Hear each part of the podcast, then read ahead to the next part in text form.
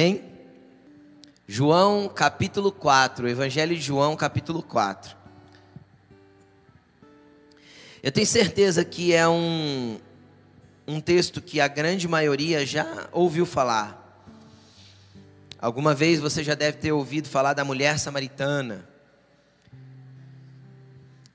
E hoje eu quero desenrolar algumas coisas com você e hoje nós vamos falar a respeito de um dos encontros da vida. Por que um dos encontros da vida? Preste atenção aqui. A vida é feita de encontros. Como assim, pastor? Quem aqui tem uma pessoa, por exemplo, que você encontrou ao longo da sua vida e que ela passou na sua vida por muito pouco tempo, mas que ela deixou alguma coisa? sei lá, deixou uma referência de emprego, deixou uma palavra que mudou um entendimento para você, deixou, deixou alguma coisa ela deixou. Quem tem pessoas aí que já passaram assim? Quem tem pessoas, por exemplo, que foram grandes amigos no passado e que faz 10 anos que você não vê, mas era teu parceiro, era o amigo chegado, quem tem? Então, a vida é feita de encontros. E esses encontros deixam marcas. Algumas mais profundas, outras mais superficiais, mas esses encontros deixam marcas. E é interessante que nós vamos falar um pouquinho a respeito deste encontro de uma mulher que morava em Samaria com Jesus. Foi um simples encontro que gerou algo tão poderoso que pode dar uma grande referência para as nossas vidas nessa noite. Amém? Então a vida é feita desses encontros e esses encontros vão continuar até que a nossa vida termine aqui. E nós temos que aprender a estar atentos àquilo que o Senhor quer que nós façamos e vivamos dentro desses encontros. Amém? Amém? Eu gostaria que você abrisse comigo então Evangelho de João, capítulo 4. E eu vou ler a palavra.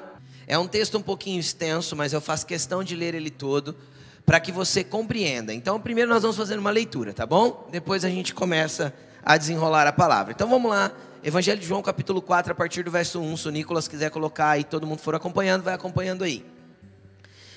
Os fariseus ouviram falar que Jesus estava fazendo e batizando mais discípulos do que João. Nesse caso, João é João Batista, tá bom? Embora não fosse Jesus quem batizasse, mas os seus discípulos. Quando o Senhor ficou sabendo disso, saiu da Judéia e voltou uma vez mais a Galiléia. Era necessário passar por Samaria. Assim, chegou a uma cidade de Samaria chamada Sicar, perto das terras de Jacó, que Jacó dera ao seu filho José. Havia ali o poço de Jacó. Jesus, cansado da viagem, sentou-se à beira do poço. Isto se deu por volta do meio-dia.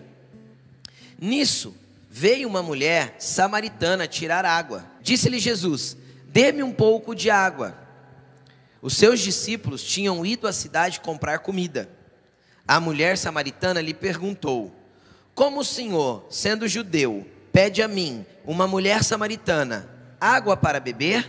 Pois os judeus não se dão bem com os samaritanos.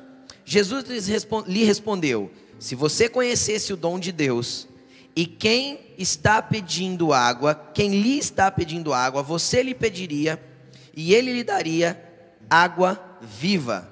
Disse-lhe, disse a mulher: Senhor, não tem, o Senhor não tem com que tirar água, e o poço é fundo. Onde pode conseguir essa água viva? Acaso o Senhor é maior que nosso pai Jacó, que nos deu o poço, do qual ele mesmo bebeu, bem como seus filhos e o seu gado? Jesus respondeu: quem beber desta água terá sede outra vez, mas quem beber da água que eu lhe der nunca mais terá sede. Ao contrário, a água que eu lhe der se tornará nele uma fonte de água a jorrar para a vida eterna. A mulher lhe disse: Senhor, dê-me dessa água para que eu não tenha mais sede e nem precise voltar aqui para tirar água. Ele lhe disse: Vá Chame o seu marido e volte. Não tenho marido, respondeu ela. Disse-lhe Jesus: Você falou corretamente dizendo que não tem marido. O fato é que você já teve cinco, e o homem com quem você vive agora não é seu marido. O que você acabou de dizer é verdade. Disse a mulher: Senhor, vejo que és profeta. Nossos antepassados adoraram neste monte, mas vocês, judeus, dizem que Jerusalém é o lugar de se adorar. Jesus declarou: Creia em mim, mulher. Está próxima a hora em que vocês não adorarão o Pai, nem neste monte, nem em Jerusalém. Vocês, samaritanos, adoram o que não conhecem. Nós adoramos o que conhecemos, pois a salvação vem dos judeus. No entanto, está chegando a hora, e de fato já chegou, em que os verdadeiros adoradores adorarão o Pai em espírito e em verdade. São estes os adoradores que o Pai procura. Deus é espírito e é necessário que os seus adoradores o adorem em espírito e em verdade. Disse a mulher: Eu sei que o Messias, chamado Cristo, está por vir. Quando ele vier, explicará tudo para nós. Então Jesus declarou: Eu sou o Messias, eu que estou falando com você. Naquele momento, seus discípulos voltaram e ficaram surpresos ao encontrá-lo conversando com uma mulher. Mas ninguém perguntou: que queres saber ou por que está conversando com ela? Então, deixando o seu cântaro, a mulher voltou à cidade e disse ao povo: Venham ver o homem que me disse tudo o que eu tenho feito. Será que não seria ele o Cristo? Então saíram da cidade e foram para onde ele estava. Enquanto isso, os discípulos insistiram com ele: Mestre, come alguma coisa. Mas ele lhes disse: Tenho algo para comer que vocês não conhecem. Então seus discípulos disseram uns aos outros: Será que alguém lhe trouxe comida? Disse Jesus: A minha comida é fazer a vontade daquele que me enviou e concluir a sua obra. Vocês não dizem: Daqui a quatro meses haverá colheita? Eu, eu lhes digo: abram os olhos Vejam os campos, eles estão maduros para a colheita. Aquele que colhe já recebe o seu salário e colhe o fruto para a vida eterna. De forma que se alegram juntos, tanto o que semeia quanto o que colhe. Assim é verdadeiro o ditado: um semeia e o outro colhe. Eu os enviei para colherem o que vocês não cultivaram, outros realizaram um trabalho árduo, e vocês vieram a usufruir do trabalho deles. Muitos samaritanos daquela cidade creram nele por causa do seguinte testemunho dado pela mulher: Ele me disse tudo o que tenho feito. Assim, quando se aproximaram dele, os samaritanos insistiram que ficasse com eles, e ele ficou dois dias. E por causa da sua palavra, muitos outros creram. Disseram à mulher: Olha, agora cremos não somente por causa do que você disse, pois nós mesmos ouvimos e sabemos que este realmente é o Salvador do mundo. Você pode dar uma glória a Deus? Vamos orar. Jesus, nós te agradecemos por essa palavra. Nós te agradecemos porque o Senhor deixou as Escrituras para nós, como fonte inesgotável de vida e conhecimento, como norte, Senhor, de instrução, de governo, de apontamento e daquilo que o Senhor quer que vivamos. Pai Santo, nós pedimos que o Senhor venha falar conosco nessa noite. Que essas palavras realmente sejam espírito e vida, entrando no nosso interior como uma espada poderosa e mexendo tudo que temos dentro de nós. Nós queremos ser ministrados pela tua palavra, alinhados pela tua palavra, direcionados pela tua palavra e principalmente impactados pelo teu espírito. Nós cremos no teu poder, Senhor Jesus. Amém e amém. Vem comigo que eu vou te, contar, te colocar no contexto cultural do que acontecia, no momento do que estava acontecendo, tá bom? Eu quero que você preste bastante atenção para que faça sentido algumas coisas do que se passa. Quando nós passamos a entender o contexto cultural da época, algumas coisas fazem muito mais sentido para nós nas Escrituras, tá bom? Então vamos lá, preste atenção aqui. Jesus estava na Judéia, Israel, naquele tempo, era dividido em três, três províncias, três uh, estados. Não era do tamanho de um estado brasileiro, porque o Brasil é muito grande, tá bom, gente? Israel inteiro é, men é menor do que o estado de Alagoas. Então, mas era dividido em três regiões. Ao sul ficava a Judéia, a Judéia era o lugar que tinha capital, Jerusalém, onde se passava toda a parte do governo, tinha o templo, tinha todos os fariseus, a parte muito forte da religião, acontecia tudo em Jerusalém. Amém?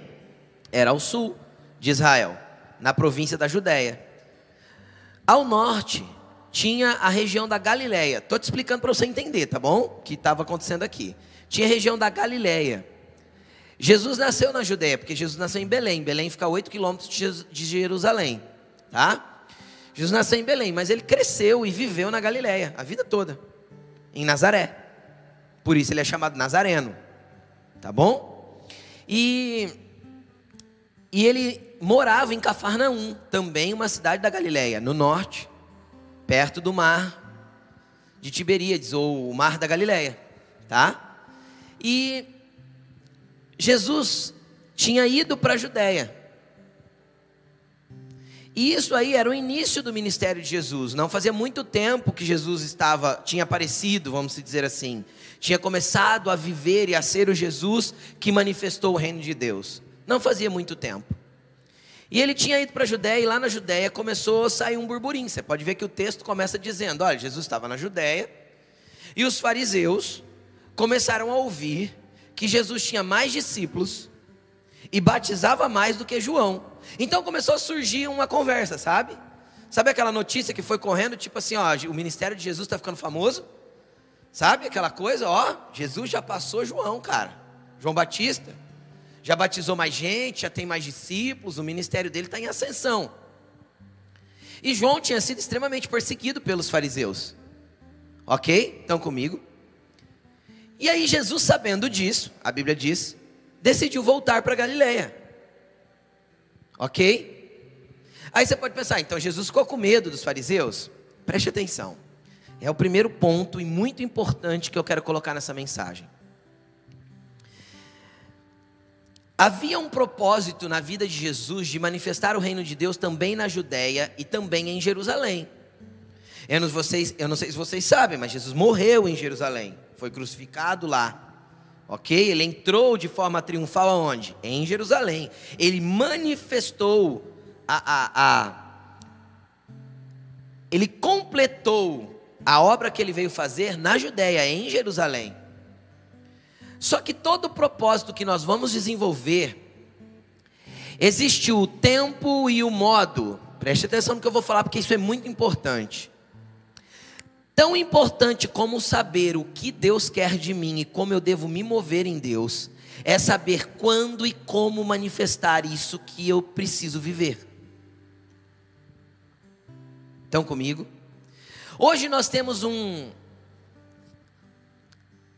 uma busca até até que causa muita confusão das pessoas tentando buscar o propósito de vida. Só que saber por que eu nasci, o que Deus quer de mim nessa terra, sem entender o tempo e a forma de manifestar, também é inútil. Porque Jesus sabia que ele precisava morrer. Jesus sabia que ele seria o remidor dos pecados do mundo a partir da sua morte. Jesus já sabia disso. Só que se ele causa um problema com os fariseus antes do tempo, ele não estaria com tudo pronto para que ele pudesse morrer ele não teria discípulos preparados, ele não teria influenciado o número de pessoas que ele influenciou, tocado o número de pessoas que ele tocou, se nesse momento ele insistisse em ficar em Jerusalém, na Judéia. Porque os judeus já iam dar um jeito, entendeu? De prender e fazer o que fizeram no final depois, da próxima vez que ele foi para Jerusalém. Agora, montado num jumento e todo mundo gritando: Hosana e glórias àquele que vem em nome do Senhor. Entendem? Para esse reconhecimento público acontecer, iria um tempo de preparação. Então ele volta para Galiléia. Então, gente, entenda uma coisa. Pode ser que você está forçando viver algo que Deus não quer que você viva nesse tempo. Pode ser que você esteja forçando acontecer alguma coisa na tua vida e você percebe que a coisa não anda e que tem opositores e que as coisas estão difíceis e você força. Não, mas eu tenho certeza. Eu orei, Deus mandou o profeta, Deus falou comigo, mas às vezes você está tentando manifestar fora do tempo.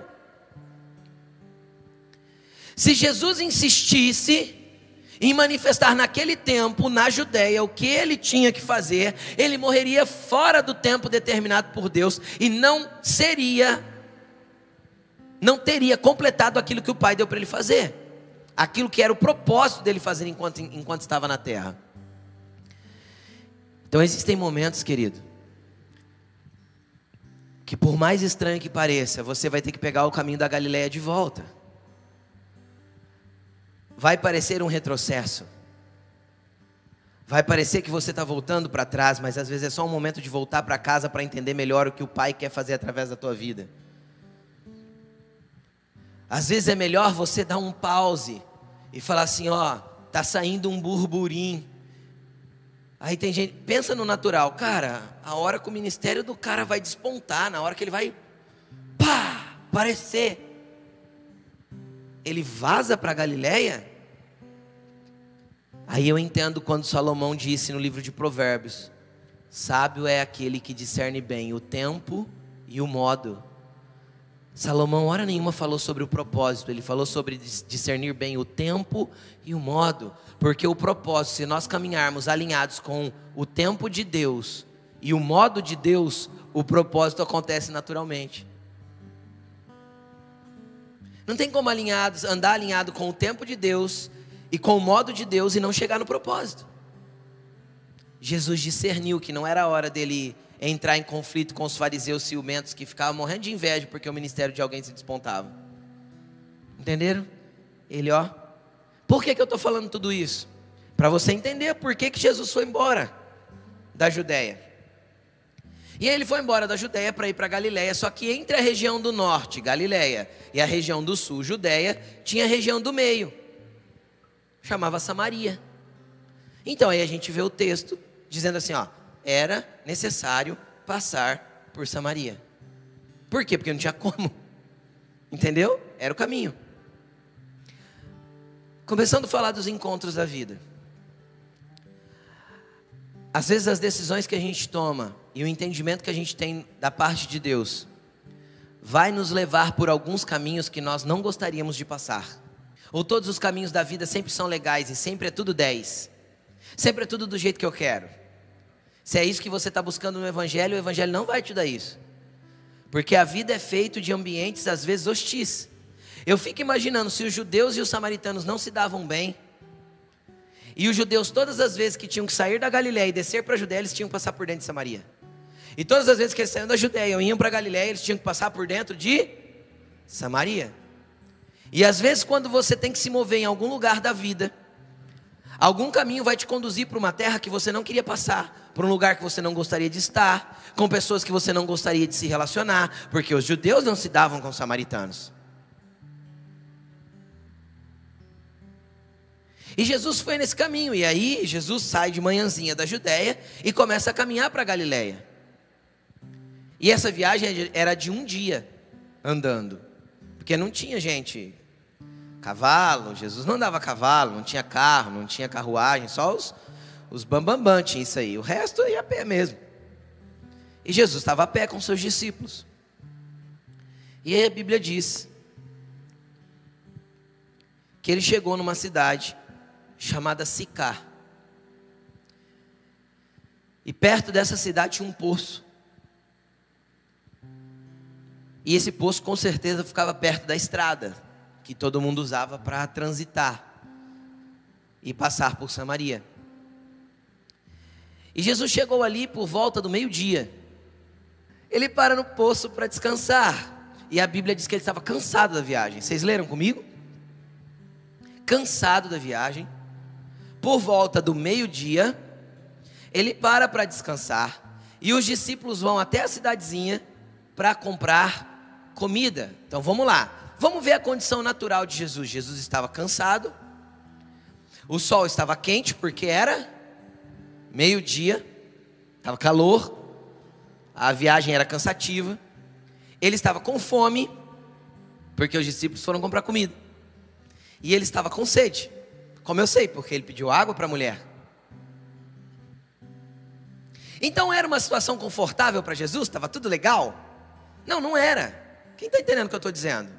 Então vamos lá, a vida vai nos conduzir a momentos que a, o lugar não é o que eu queria estar, e muitas vezes eu vou ter ambientes de necessidade que não estão supridos naquele momento. Momentos que não vai me trazer conforto, o sol está escaldante, Por causa do horário, estou com fome. Estou com sede, estou cansado, preciso de descanso. Ele para num poço. E de repente, a primeira pessoa que chega nesse poço é uma mulher. Para tirar água, que, que era uma mulher samaritana, de Samaria, que morava na cidade de Sicar. Então ele pega e abre uma conversa com essa mulher. Ele tem um encontro na vida. E essa mulher também tem um encontro aí com Jesus. E essa mulher chega e Jesus olha para ela e fala assim: ah, Me dá um pouco d'água? Arruma um copo d'água para mim, por favor, estou com sede. Jesus pede aquilo que era uma necessidade física. Sim? Estão comigo? Agora vamos entender o contexto cultural. Dentro do contexto cultural da época, um homem jamais conversava com uma mulher, a não ser que ela estivesse acompanhada pelo seu marido ou esta mulher fosse uma conhecida dele. Pegaram? Isso é contexto cultural. Se você quiser, pode entrar no Google, pode pesquisar, você vai ver isso que eu estou te falando. Um homem não conversava com uma mulher estranha, era desrespeitoso. O contexto cultural. Como eu sei disso, além de estudar a parte histórica, o texto diz que os discípulos chegaram com a comida e acharam estranho ele estar conversando com uma mulher. Só que eles resolveram não perguntar: o senhor precisa de alguma coisa? Ou por que você está conversando com ela, Jesus? Vocês viram que o texto diz isso? Eles resolveram não perguntar, mas aquilo deu um tilt cultural na cabeça dos discípulos, entende? De, de, deles chegarem e verem Jesus conversando com uma mulher estranha, sozinho e ela sozinha. Isso não se fazia, ok? E aí, quando ele faz a primeiro, o primeiro pedido para a mulher, ele abre o diálogo e ele fala assim: arruma um copo d'água, por favor. Contextualizando, lógico, né? Tô com sede, ajeita um pouquinho d'água para mim, por favor. Aquela mulher, ela vai direto para os rótulos. Como você, sendo homem judeu, conversa comigo, que sou mulher samaritana, e me pede água? Cara, deixa eu te falar uma coisa. As barreiras de nomenclatura, de rótulo, que existem hoje já existiam desde os dias de Jesus. As discriminações raciais, culturais, a segmentação das pessoas. Sempre houve desde os dias de Jesus, e essa mulher foi direto nesse mesmo contexto. A frase dela foi: Como você, judeu, homem judeu, fala comigo que sou mulher samaritana para me pedir água? Qual que é a única coisa aí que não tem nada cultural envolvido? A água. Jesus fala assim para ela: se você soubesse quem fala com você, você pediria água viva e ele te daria. Jesus, Jesus desconsidera os rótulos, Jesus desconsidera os títulos, Jesus quebra toda a cultura e ele vai exatamente na parte sábia da coisa. Eu vou jogar uma isca para essa mulher entender quem está falando comigo, e eu vou para a parte que não tem nada cultural envolvido. Que não tem nada de rótulo, de título, de, de nada envolvido. Eu vou na parte certa. Não é de água que a gente está falando, é sede que eu tenho. E ela colocou dentro da frase uma palavra falando da água, falando da água. Então vamos na água. Então vamos desconsiderar o resto tudo? Vamos falar da água que é importante. Eu tenho água viva para te dar. E se você soubesse quem fala com você, você pediria para mim. Naquela hora que ele fala água viva, Aquela mulher dá um estalo aqui, ela não entende nada, até porque quem entende é água viva. Eu acho que ela imaginou que seria uma água que brota sem parar. Eu penso que é isso que ela pensou. Por quê? Ela fala assim: se é assim, então ajeita dessa água aí para mim, porque pelo menos eu nunca mais vou ter sede. E também eu não preciso vir mais aqui tirar. Porque hoje, mulher, você abre o seu chuveiro e tem água. E naquele tempo, pega o cântaro, vai para o poço, enche de água, volta, faz comida, volta, lava roupa, volta. O que, que ela pensou? Primeira coisa que ela pensou na cabeça dela, cara, se ele me ajeitar essa água aí, vai ficar mais fácil, né? Eu não preciso vir aqui mais tirar água, eu não, eu não vou ter mais sede. Então preste atenção. Jesus mexeu num lugar na onde fez ela querer ter interesse por, por aquilo que ele estava oferecendo. Jesus teve uma palavra de sabedoria que fez aquela mulher ter interesse por aquilo que ele estava oferecendo. Agora deixa eu fazer, uma, não precisa erguer os braços nem dar sinal nenhum, mas todas as vezes que a gente vem primeira, primeira, pelas primeiras vezes numa igreja, normalmente é porque a gente tem interesse em aliviar alguma área da vida que está pesada, não é? A gente está com um problema em algum lugar, a gente está carregando um fardo, existe um cântaro pesado que a gente está carregando toda hora, indo tirar água daquele poço, cheio de labor, cheio de dor. Quem está quem tá entendendo? É, é assim ou não é, gente? Então o que que Jesus apresenta para essa mulher? O que eu quero te apresentar nessa noite? Existe uma água viva que pode tirar o teu peso. Existe uma água viva que pode aliviar a sua dor, sim. Existe uma água viva que pode transformar a tua vida, sim. Existe algo que Jesus oferece que jorra do teu interior, que pode te transformar para sempre. Existe algo fluindo de Deus constantemente. O único fato é que a gente tem que quebrar todos os conceitos e preconceitos para conseguir ouvir claramente de Jesus o que Ele está tentando nos oferecer. Ou quem nunca teve preconceito contra a igreja evangélica um dia? Quem aqui já teve preconceito contra a igreja de crente um dia? Ou ainda tem, né? Você tem, não precisa levantar a mão, não. Mas todo mundo um dia teve. Por quê? Porque não conseguiu ouvir Jesus na sua palavra de sabedoria, naquilo que transformaria a vida daquela mulher, naquilo que mudaria a história dela. Por quê? Porque estava preso aos títulos, aos costumes, à cultura, as mentiras que Satanás cria a respeito dos povos. Quem era o samaritano e quem era o judeu? Só para você entender. Os judeus ficaram exilados na Babilônia por 70 anos trezentos e poucos anos antes desse episódio. E quando eles voltaram da Babilônia para habitar novamente a sua terra, alguns judeus se mantiveram como as leis judaicas obrigavam, puros, casados apenas com judias, e judias casada, casadas apenas com judeus. Outros se misturaram, casaram com outros povos. Quem eram os samaritanos? Eram esses judeus casados com outros povos. Era uma raça não pura. Então eles não se entendiam, nem no contexto humano, cultural, nem no contexto espiritual. Era por isso que tinha a briga. Porque eles discordavam, porque o lugar de um adorar Jerusalém, o lugar do outro adorar é o monte. Cara, você consegue entender que quando Jesus começa a desenrolar a conversa com essa mulher, a primeira coisa que ele fala é assim: escuta, ó, esquece o monte, esquece Jerusalém, esquece o conceito religioso que te ensinaram. O que importa é que o Pai procura pessoas que ele possa se relacionar, adoradores que o adorem em espírito e em verdade. Não tem mais a ver com o lugar, não tem mais a ver com o rótulo, com o título, com o monte, com o templo, tem a ver com o Pai se relacionando com o ser humano. Então eu estou mudando o contexto cultural aqui para que vocês entrem numa nova vida. E aí, Jesus está ali, ele está conversando com essa mulher. Essa mulher fala: então me dá dessa água aí e tal. E quando ela fala isso, Jesus sabia da cultura, lembra? Que um homem não conversava com a mulher. O que, que ele faz? Ele teve primeiro uma palavra de sabedoria para conseguir desenrolar um diálogo. E para fazer ela gerar um interesse a respeito do que ele estava oferecendo. Que na verdade era vida eterna, era transformação, era mudança. Aí Jesus fala assim: tá bom, você quer conversar mais sobre essa questão de, de água viva? Você quer a água viva que eu vou te dar? Chama o teu marido e chega mais. Eu não vou conversar agora, daqui para frente eu não vou conversar com você sem o seu marido. Aí ela falou assim: Eu não tenho marido. Aí Jesus recebeu um dom chamado palavra de conhecimento, fluiu dele naquele momento.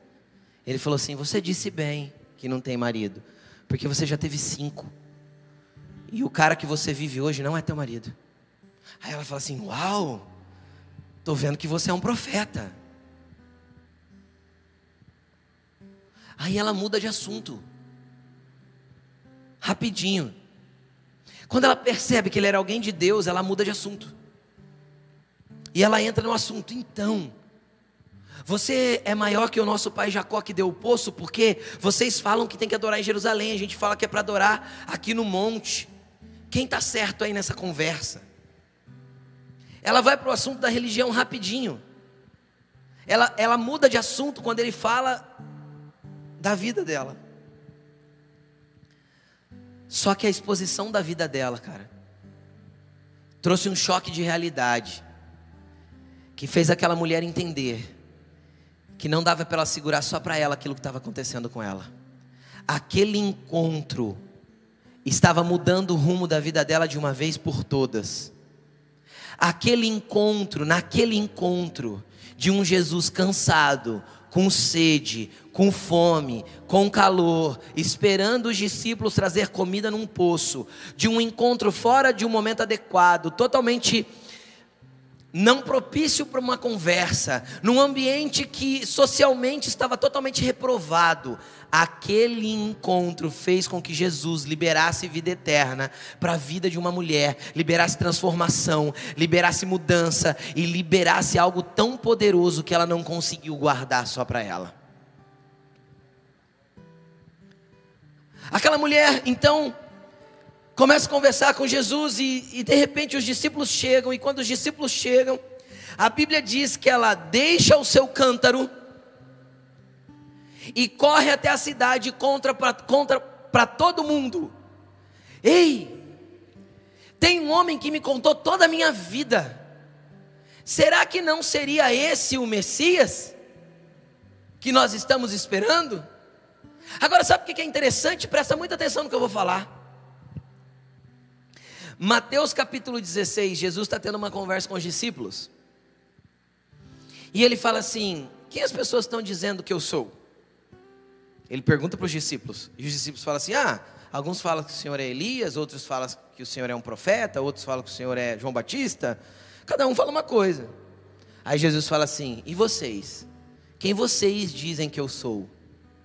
Aí Pedro se levanta e fala assim: Você é o Cristo filho do Deus vivo.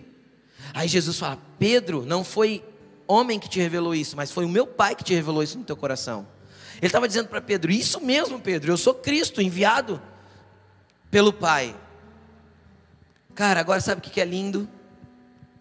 Lindo é que nós estamos falando de Mateus 16.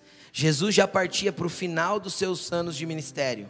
Aqui nós estamos falando de João capítulo 4. Jesus estava no comecinho do seu ministério, no primeiro ano. Sabe o que, eu vejo aqui de forma mais magnífica? Uma mulher samaritana, rotulada, intitulada, discriminada, na beira de um poço, num lugar impróprio, tem um encontro e fica sabendo antes de todo mundo que ele era o Messias que haveria de vir. Ele fala para ela: ah, quando Cristo chegar, Ele vai explicar isso aí para nós. Ele olha para ela e fala assim: então, sou eu, eu que estou falando com você eu sou o Messias. Cara, entenda uma coisa: Deus não olha os rótulos. Quando você tiver um encontro com Ele, não interessa do que estão te chamando, o que estão falando que você é, de que classe social você pertence, que cor de pele você tem, de que lado você acredita politicamente. Quando você tiver um encontro com Ele, Ele vai se revelar. Eu sou aquilo que você busca e que você precisa, e só eu posso preencher o teu interior, só eu posso mudar a tua vida, só eu posso te explicar aquilo que você não entende ainda. Ninguém tinha ouvido da boca dele até então que ele era o Cristo, mas ele fala para essa mulher.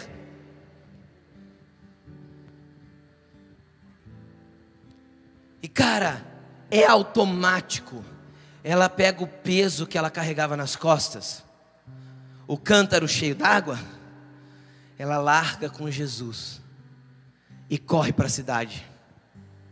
Porque quando Jesus começa a mudar a nossa vida e começa a revelar dentro de nós coisas que nós nem sabíamos que tínhamos, quando ele começa a expor quem somos, a vida dessa mulher culturalmente era toda torta. Se nós fôssemos comparar a vida dessa mulher hoje com a palavra de Deus, nesses dias, continua sendo uma vida reprovável diante da, da, da, das, do, dos parâmetros da, lei de Deus. Continua sendo uma vida reprovável diante das Escrituras. Cara, a mulher estava no quinto casamento e agora ela era amante. Foi isso que Jesus falou para ela. Você já casou cinco vezes, agora você tem um amante. Mas é sempre assim, porque sete é o número da perfeição. Então ela achou cinco maridos, um amante, mas o sétimo era Jesus. Então ela encontrou a vida eterna.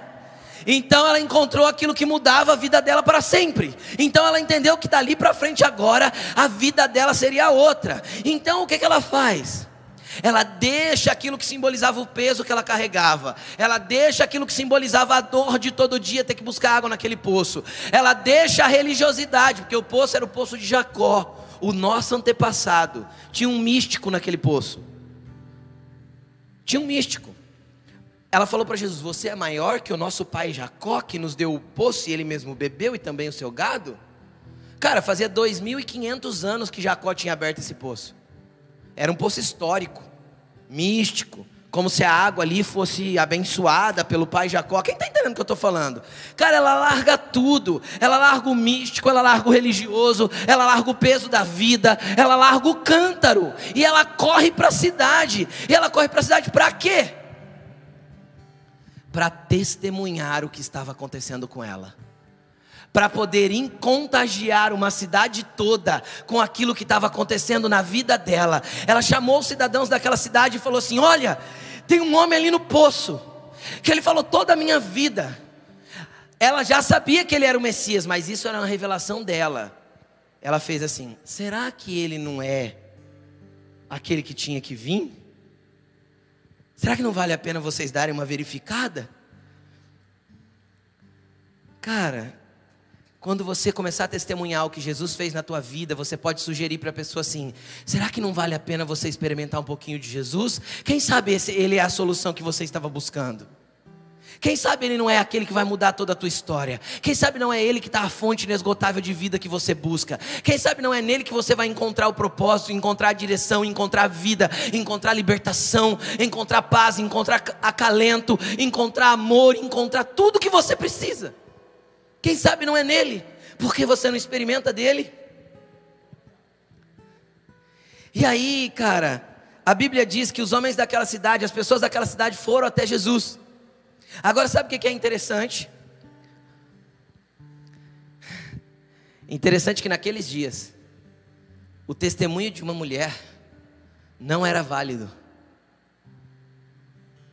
Como assim, pastor? Isso, isso que eu estou falando a lei daquele tempo, daquele povo, principalmente a lei cultural e religiosa, dizia que o testemunho de uma mulher não era legítimo, não era válido. Poxa, pastor, que discriminação? Sim, concordo com você. Total, mas não era válido. Tanto que quem são as duas pessoas que veem Jesus ressurreto primeiro? Maria, as Maria, lembra? Estão no túmulo de Jesus. O que, que elas fazem? Correm para os discípulos. O que, que os discípulos fazem? Correm no túmulo para verificar, porque o testemunho de uma mulher não tinha valor. Cara, mas ela foi lá com o seu testemunho, sem valor, com uma vida que ainda não demonstrava valor algum. Sim ou não? Principalmente para aquele tempo. E com aquilo que ela estava sentindo e vivendo naquele momento, ela conseguiu contagiar e fazer com que várias pessoas daquela cidade corressem até onde Jesus estava. Nesse meio tempo que ela está indo lá dar o testemunho dela, os discípulos chegam em Jesus e falam assim: Senhor, come, é, meio-dia 45 já. O senhor não está com fome? E aí Jesus fala assim: A minha comida é fazer a vontade daquele que me enviou e concluir a sua obra. Olha que interessante. Quando ele estava na Judéia, parecia que o ministério dele estava se despontando, certo? Ele estava começando a ficar famoso, mas ele pega o caminho de volta para um lugar de origem, para um lugar na onde ele iniciou tudo.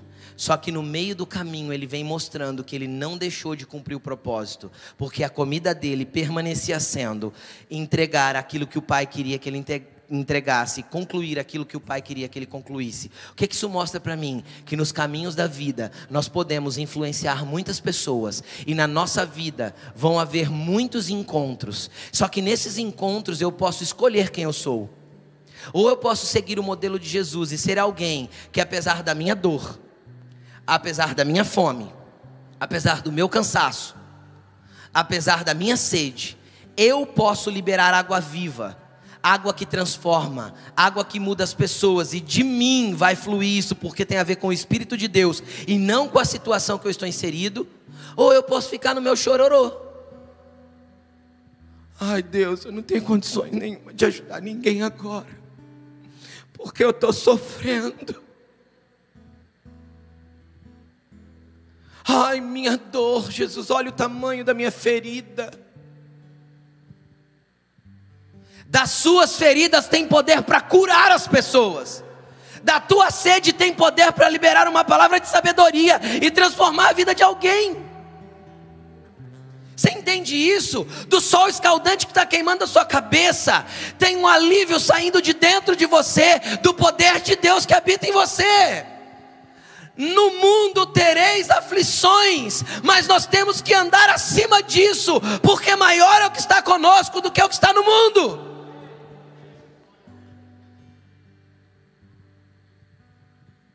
Então, em um encontro da vida, cara, você tem que decidir quem você é. Agora, existem outros encontros. Porque no encontro pode ser que você esteja para dar, como Jesus estava ali para dar, apesar de pedir primeiro. Jesus estava ali para dar, mas ele pediu primeiro. Você entende isso? O que, que isso mostra? Mostra que ninguém é melhor que ninguém. Existem momentos que nós estamos precisando e alguém vai derramar sobre a nossa vida, e existem momentos que nós vamos derramar mesmo sem ter condições nenhuma de dar. Então, quando nós nos conectarmos com as pessoas, quando encontros acontecerem, saiba que você pode ser um agente de Deus, ou naquele momento você pode ser extremamente ministrado por alguém que você nem esperava. Sabe quem era Jesus para aquela mulher? Um homem judeu. Sabe o que aquela mulher queria receber de um homem judeu? Nada. Quem está entendendo o que eu estou falando? Nada ela queria daquele homem judeu. Nem conversar. Então, às vezes a gente senta com alguém e menospreza. Porque tem gente que espera o super sacerdote ungido, mega power blaster, para poder ter uma orientação. E às vezes a orientação está do teu lado em alguém que é simples, um, um, alguém que você despreza. Ah, quem é você, homem judeu? Se você soubesse quem eu sou, você pedia, eu te daria. E às vezes tem um pequenino do teu lado com grandes coisas para te oferecer, mas você é orgulhoso demais para receber.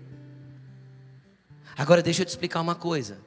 Jesus nos fez interdependentes, não codependentes. Codependência é doença. Eu não vivo sem o outro. Mas interdependência é de Deus, isso é família de fé. Então, entenda uma coisa: assim como você tem para dar, você tem que saber receber. Porque às vezes a gente é orgulhoso demais para receber de qualquer um. Ah, eu estou passando por uma dor, mas se Jesus não me ajudar, eu também não quero ajuda de ninguém. Morre orgulhoso. Morre. Com a tua dor.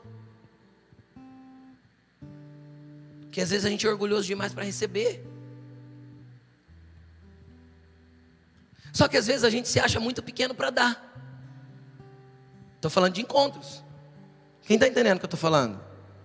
E às vezes a gente senta ali no encontro, tem gente conversando ao nosso redor, a gente fica só assim. Como se a gente não tivesse nada para oferecer. E tem. Por que tem? Porque você tem o Espírito Santo de Deus dentro de você.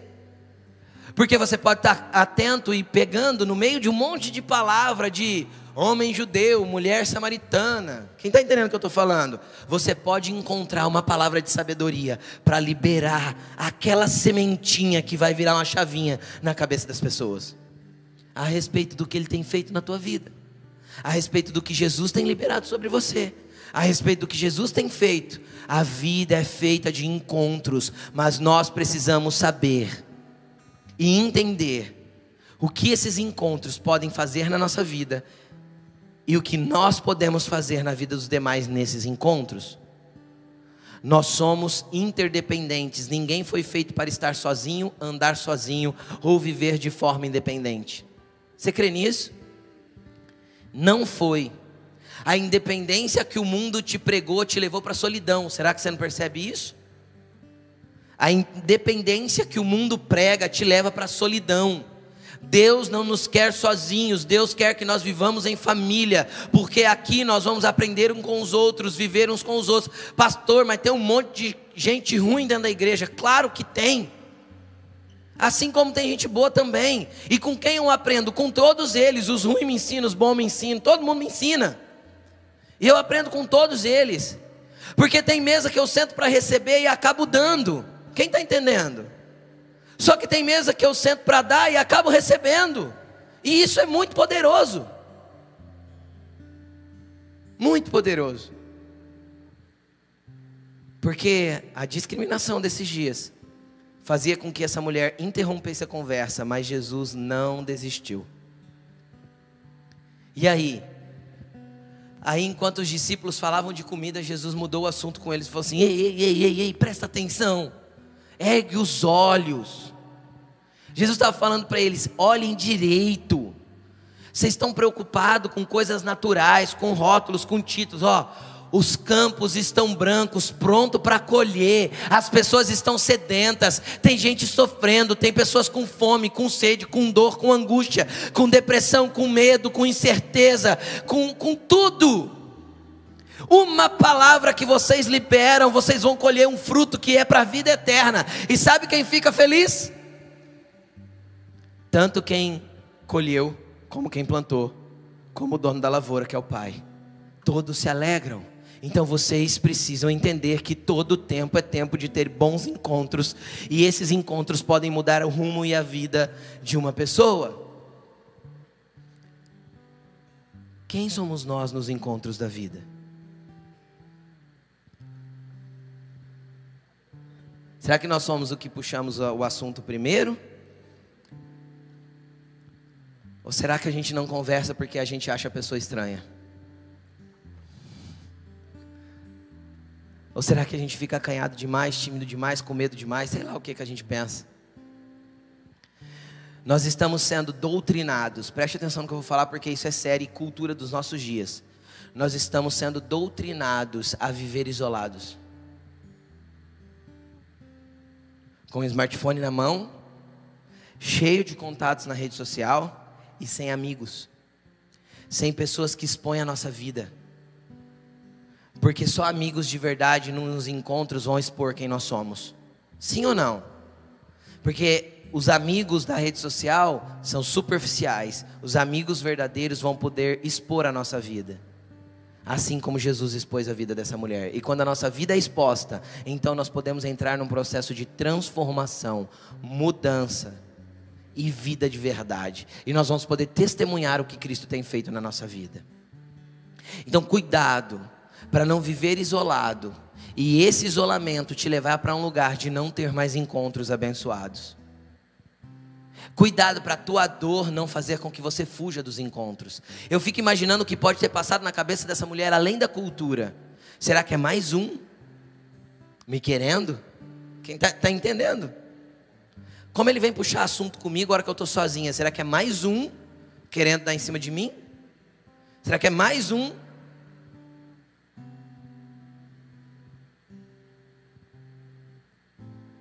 Às vezes as dores fazem você se isolar. Às vezes é o medo de se relacionar porque você quer que todo mundo seja como você. E nós fomos chamados para nos relacionar com pessoas diferentes. É justamente isso que nos lapida. Normalmente as pessoas, quando Deus começa a moldar a nossa vida para que a gente comece a compartilhar de relacionamentos, Deus vai nos colocar perto das pessoas mais diferentes. Num casamento geralmente é assim. Não é? O quietinho namora com a que fala sem parar, parece uma matraca. Não é assim? O reservado casa com a do povo. Entendeu? Aí o dia que eu quero ficar em casa, ela quer sair. Não é assim, gente? Por quê? Porque isso nos molda, nos muda, são encontros que expõem as fraquezas que nós temos, e esses encontros são extremamente necessários para a nossa transformação. Agora, se Jesus estiver no centro desses encontros, então tudo se transforma, então tudo muda. Coloque-se de pé. Quem você quer ser nos encontros da vida? Quem você quer ser nos encontros da vida? Pastor, eu quero ser alguém que recebe, mas eu também quero ser alguém que dá. Essa deve ser a sua, a sua oração. Pastor, eu quero ser exposto de vez em quando, porque isso vai ser bom para mim, apesar de vergonhoso às vezes. Mas eu também quero ter discernimento para ajudar alguns amigos a serem expostos, para que eles também sejam transformados. Você está entendendo o quanto isso é poderoso? A vida é feita disso. Sem isso, é um isolamento sem sentido. É uma vida sem realidade de transformação contínua feita pelo Cristo, que pode mexer com a essência de quem nós somos.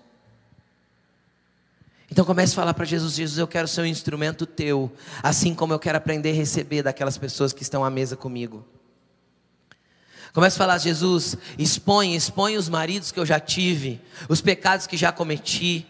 Senhor, eu quero mostrar tudo isso hoje para que eu possa ser limpo por você, porque as suas águas continuam a me lavar, a me transformar, a me mudar, a me acolher, a me abraçar, a me colocar nos lugares que o Senhor quer.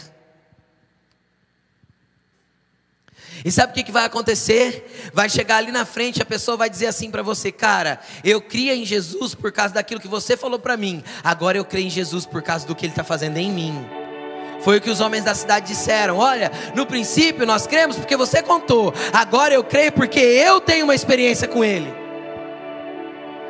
Deus é um Deus de experiências, Jesus é um Deus de relacionamentos, Ele quer dar as suas experiências com Ele, Ele quer te levar para a beira do poço hoje, para você ter um encontro com Ele e encontrar o rio de águas vivas.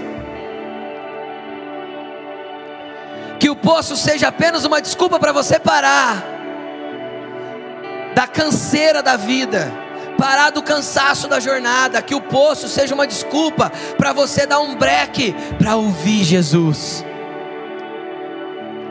Que a igreja seja esse poço, que os garis sejam esse poço, um lugar de encontro, onde vida é compartilhada.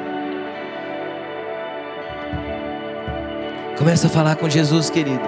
Eu gostaria de fazer uma chamada para vir aqui na frente, mas é muita gente aqui hoje, não dá.